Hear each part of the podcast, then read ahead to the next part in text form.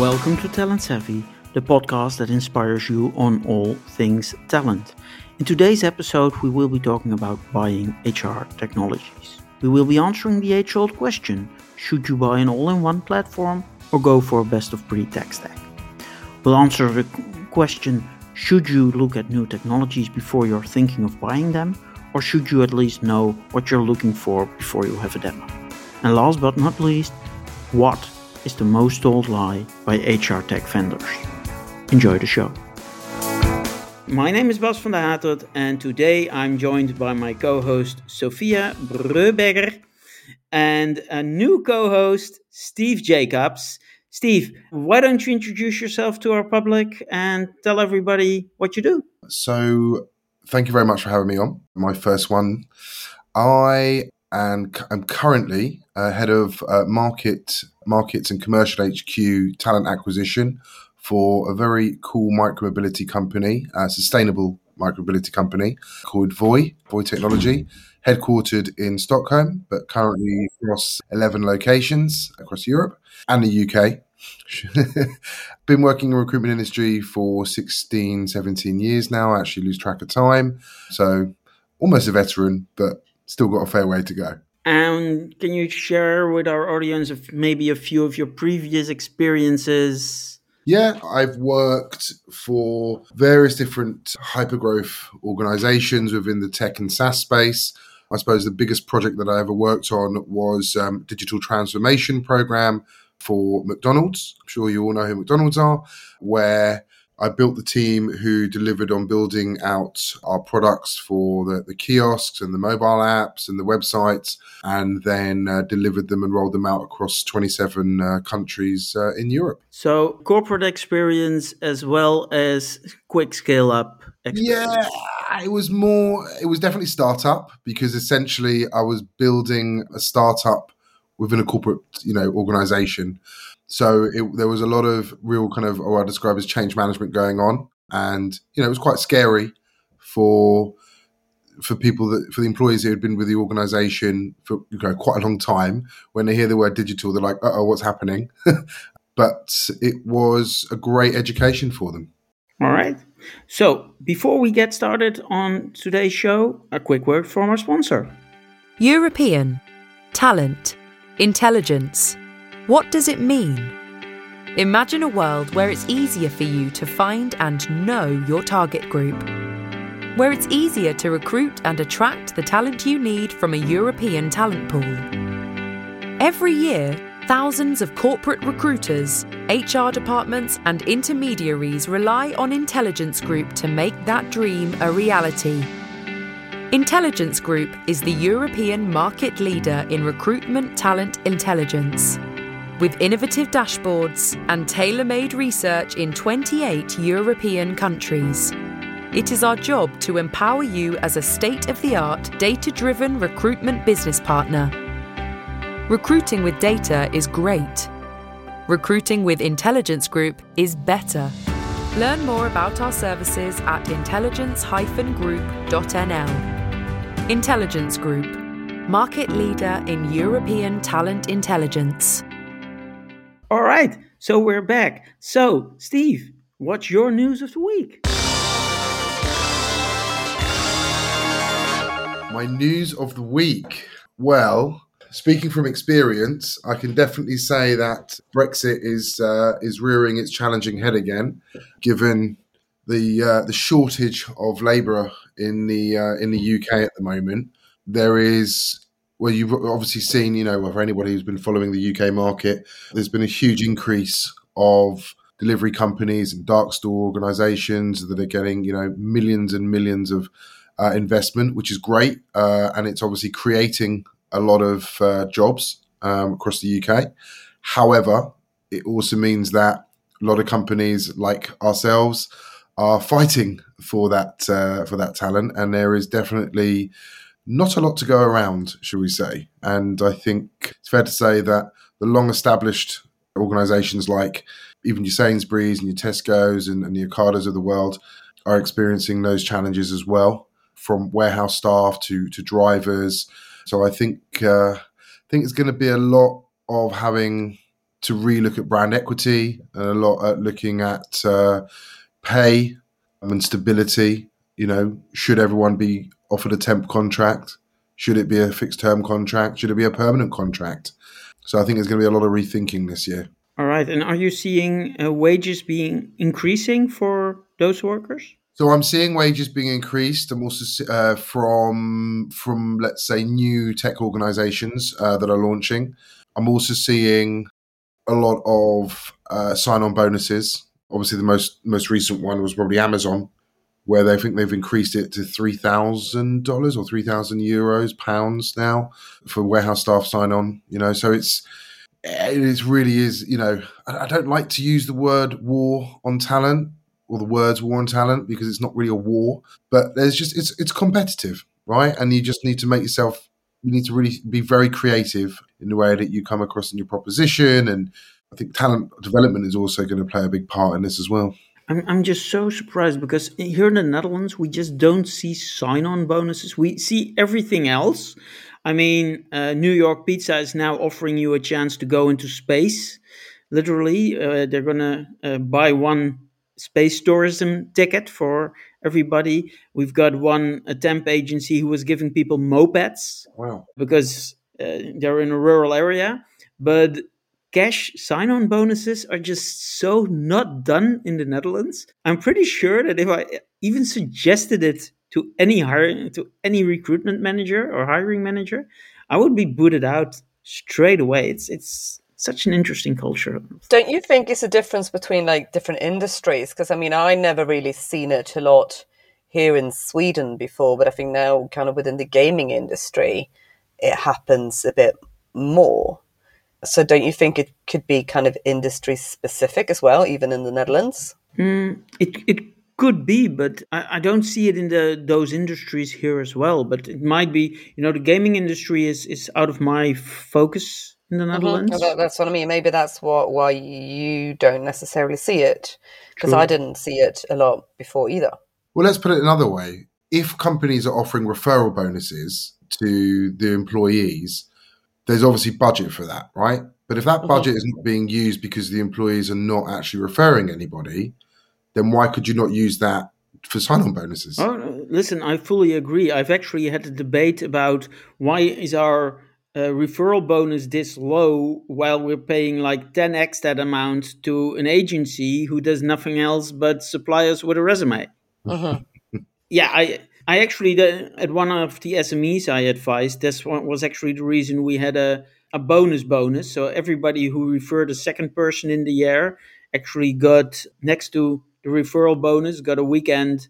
This was pre-COVID, a weekend to European capital by choice with his spouse. So one extra day off and just uh, a flight and uh, a hotel for two. And the CEO of that company was like, "Is that an instead of the cash bonus?" I'm like, "No, but I see here your agency spend, which went up last year by 50 grand I'm pretty sure we're not going to spend 50 grand on the, this. Uh, you know, that mm-hmm. would be because that's actually 10x the hiring amount we have. He's like, mm, you got a point. So, my news of the week is actually I, I read two things which were related. The first one was that the average birth per women in the US has dramatically dropped over the past 10 years from over two to the lowest since 19- uh, 79, 1.6 children per woman in the USA, which interestingly enough was mainly due to a decrease in teen pregnancies, which is of course a positive thing. But now the US is below the uh, average to replace its own population. And then I found this really cool stat, and I will post it in the uh, show notes. The, about a 2060 labor market population. So, how are we going to be between now and 40 years? And South Korea is actually losing 43% of its working population, Japan 35, Spain and Italy 26, the EU as average 21, the Netherlands 13. The US is still growing by 9%, which is probably mainly because of immigration. And Sweden, Sophia, is up 6% over the next 40 years. Norway plus 16. And for our Australian listeners, you're actually growing by 25%. So wow. Sweden is one of the three European countries which is still growing. Any thoughts on that? Where, where is that coming from, Sophia? I, I honestly don't know. I know that you were you had some ideas about whether this would be related to kind of the the way we look at parental leave and, and supporting people working. But I mean, it could basically be that we are quite a small country, that we aren't that many people yet, but we're also quite a large surface, so there's a lot of space. Hmm. So we have maybe the room to actually grow. Yeah, but it's it's. I don't know. The, the thing, of course, with labor market population is that they simply look at the people who are already born. You know, it's it's pretty good to be projected because you become at age 25 in your labor market this is 30 35 years ahead it's mm-hmm. quite predictable because everybody who needs to be born now isn't in there. But apparently the swedish child quote is still pretty high up. I know you have one of the most progressive uh, parental leave policies in the world probably. Could, could you just share for our listeners quickly how many days do you how many how much time do you get off as parents when a child is born? The current setup is that you have 480 days to use before the the kid turns 12 but you have to use half of it half of it before they turn 4 and half of it then before they turn 12 otherwise you lose it. And yeah and that's that's basically what it is. So so you got a year and a half of parental leave. I mean compare that to the netherlands where the woman gets 3 months and the husband gets 4 days. It's, it's quite yeah. In, in Sweden, the, the, the dad or the or the parent not giving birth, because I mean that could be a yeah. woman as well, gets 10 days at the birth of the child, which is on top of the 480. And then the 480, 90 of them uh, has to be used by each parent. So 90 has to be taken by one parent and 90 has to be taken by the other. And the other 300 is left. You can share between you as you wish. All right. So let's then go on to our topic of today, which is buying HR technology, recruitment technology. Uh, we've crowdsourced some questions, and let's go uh, to the very first question. You both are practitioners, so what's your feeling about having an all-in-one platform, basically doing everything from the ATS or the maybe even the HCM system, or having a tech stack with a lot of best-of-breed applications? Steve, can I ask your opinion first? So I've been buying HR tech probably for almost 10 years now. And I've seen good tech, I've seen bad tech, but I've also seen bad tech turn into good tech as well. Because naturally, you know, any product that comes out will go through many iterations and will continue to improve and get better by asking the right questions to the clients and by listening and asking, you know, the TA experts essentially. I guess from, from what my my feeling is I'm not a big fan of all-in-one systems. I've not seen them work very well. I'm not going to mention any names, but I have seen, you know, HR uh, IS HRIS systems try to come out with their own versions of an ATS. It looks messy. It's horrible, and you cannot, you know, you're getting two different data points which actually are not talking to each other. And it, it just, for me, it doesn't work. I've never thought that a, an all in one system, you know, will work very well. There's too much going on, there's too much tech going on. And I think you should just be a little bit human here and have like focus, right? Like focus on what you do best and be the best at that right? Like if you're an HRIS system, if you're an ATS system, if you're an assessment platform, you know, if you're a, a referral platform, I wouldn't like to see a referral platform start becoming like a candidate, you know, database. right? That's not what they do. And, and I've seen companies try to do that and it doesn't work very well because then you have to do the whole candidate management piece, which, you know, can be awful. So I think it just doesn't work. And there's a reason why the, there are you know products out there which do incredibly well because they have that focus and they and they listen to their uh, to their consumers, they listen to their customers, they listen to the TA experts, and they get it right. Right, Sophia. No, I I agree, and I mean because it's having that one system to do all of it. It will do all of it kind of badly, but not necessarily badly, but it will do all of it okay, but it won't be expert, like you're saying, going to be expert at something. And the same with, let's say, ATSs. There's so many ATSs out there, and one might work better for my organization, but not where Steve is, because we all have different needs. Just like organizations will have different needs, different teams will have different needs. So, ha- trying to cater to everyone in one go is never going to work. We're not we're not all going to pick the same system. We're not all going to pick the same ATS because we're going to be looking at different aspects. So there's got to be a variety out there for us to pick from. And it's the same when choosing anything, whether it's a system, whether it's a company to work for, whether it's clothes. I don't know. It's you know, there's not a one thing fits all. So then trying to accommodate everyone is going to fall flat, and trying to accommodate every aspect of recruitment and HR you're going to fall flat. Uh, so I agree with Steve. You have to be an expert in one area and do that well, and then the people that are after your expertise, expertise and wanting your system that does exactly what you do and the way you do it, they're going to come to you. But not everyone are going to come to you because you, they don't want that system. But the people who are looking for that are going to come to you. No, I, I fully agree. And I've never been a f- big fan personally of the all in one systems. But the one thing which I'm really seen take off is the fact that the API has become so much more normal and it's so much easier to integrate between tools than it was five or six years ago that the entire reason for having an all in one system has also pretty much dropped, except for those few systems who just don't play well together with others. Mm.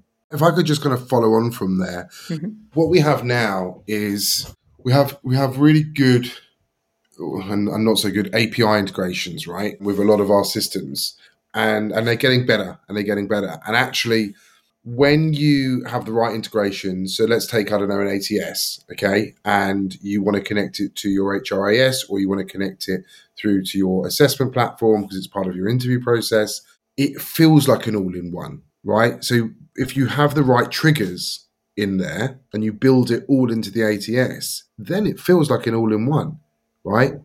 It's only when it kind of doesn't work and you have to contact various different people that's probably the only thing that kind of takes away your time. But you know you, you, it's almost like gathering a group of scientists in a room and you know the brightest minds in the world they don't work with each other they're not the same people but they all have the same mindset and they're all working you know in, in kind of harmony together right? Uh, trying to solve the the hardest uh, problems in the world Exactly, collaborating with other companies and working together. Like we're the yeah. experts in, in this area and would love to connect with you because we believe your system would integrate well with ours, or like there's a connection there when people do this and that, and and working on those kind of business relationships and, and establishing yeah. that, I think is better.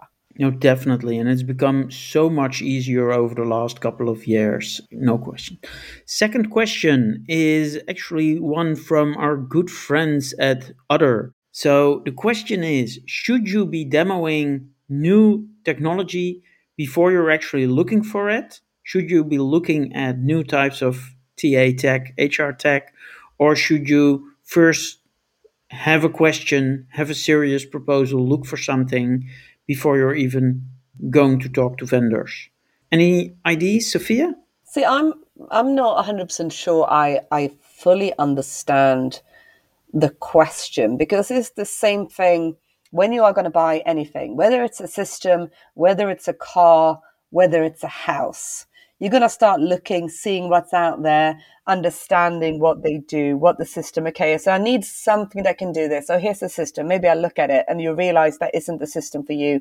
And I think you need to go through that to kind of, you need to see what's out there in order to understand what you want and need sometimes. So it's not a question of like, how would I know what I need and what I want without looking at what's out there? And and sometimes also it comes the other way around because otherwise you'll get the vendors getting at you going, get a demo with us, get a demo with us. Because I feel like this question is slightly coming from vendors who are annoyed at people doing demos and they're not buying, but also they're going after us, going, do a demo with us. So it's a bit like what comes first, chicken or the egg, or the vendors chasing or us asking for demos. I don't know. Steve? Yeah, uh, if I can say, you know, hello, Alan and Jeremy. So, as a recruiter, I feel that research is, is incredibly important, right? So, me personally, even if I'm not buying, I'm always researching to see what is the latest and greatest out there, right? Because it's really important for you to to get that knowledge, but also, you know, staying up to date and building up relationships with some of these vendors, you know, because at some point you may need them, right?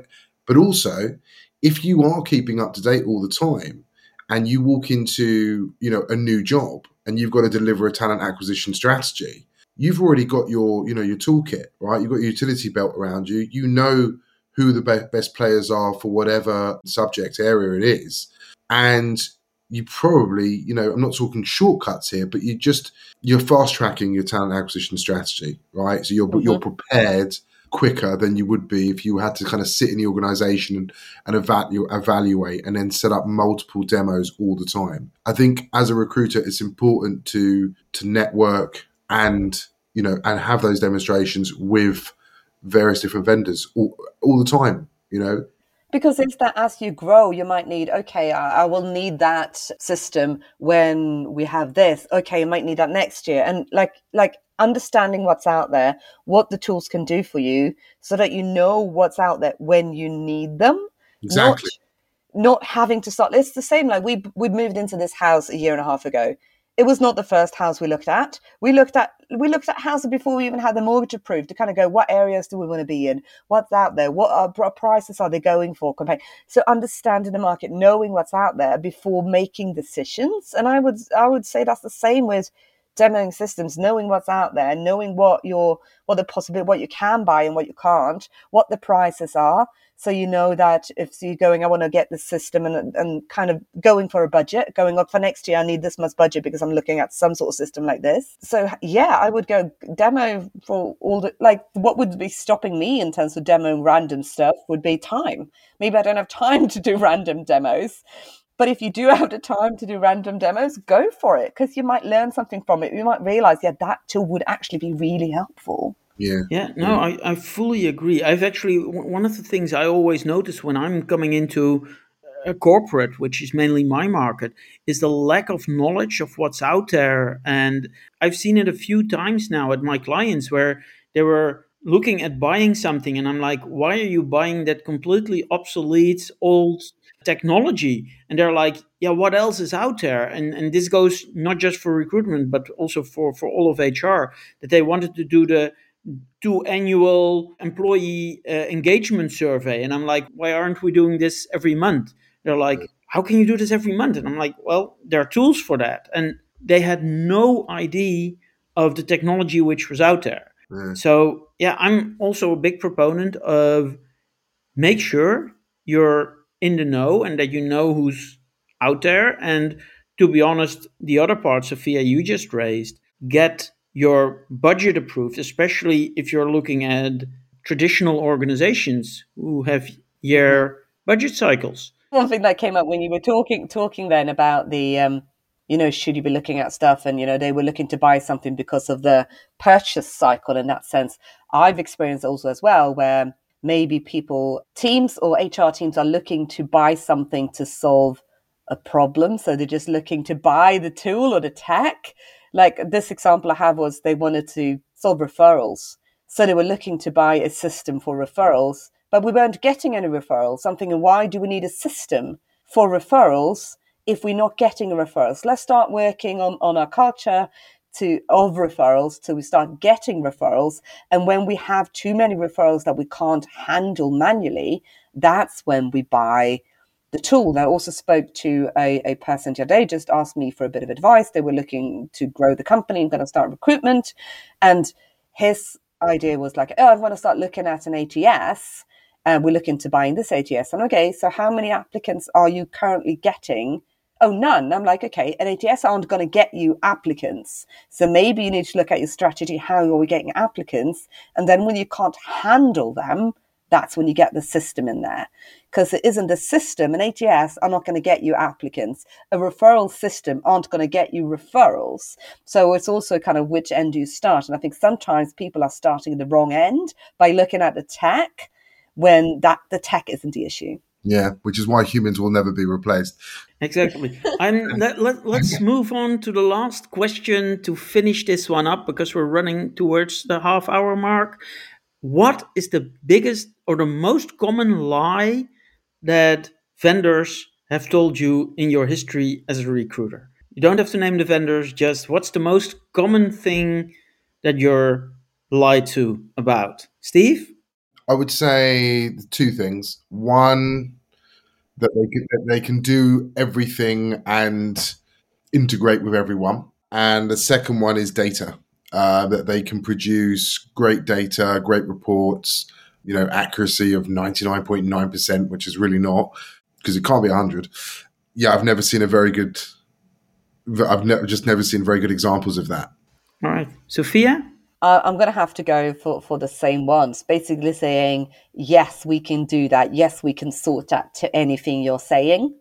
And I'd rather have somebody being honest saying, no, we can't do that. Oh, would this a workaround or whatever? Be honest with what you can. And also, I agree also with that data. There's so much data that people are providing that are they only providing data that benefits them that kind of skewered towards to show them it isn't honest data isn't real one just using their own data kind of to um, make claims that support them. And when you question it, they kind of get all flustered. Yeah. One more, sorry, one more as well, just to kind of just get in there. This because it does make me laugh. Is is when they tell you how many clients they're working with. oh, that's an interesting one. Well, yeah. I have nothing to add to these except for saying that we actually talked in our last episode about the ATS on how to check for this. You know, what how should your demos look like? I think with these vendor lies, that's probably very important for each and every one of your vendors. And on that note, ladies and gentlemen, thank you for listening. If you like the show, give us a rating in Apple Podcast, Spotify, or wherever you listen to this show. Tell your friends about it. We really appreciate it. And we'll be back next week.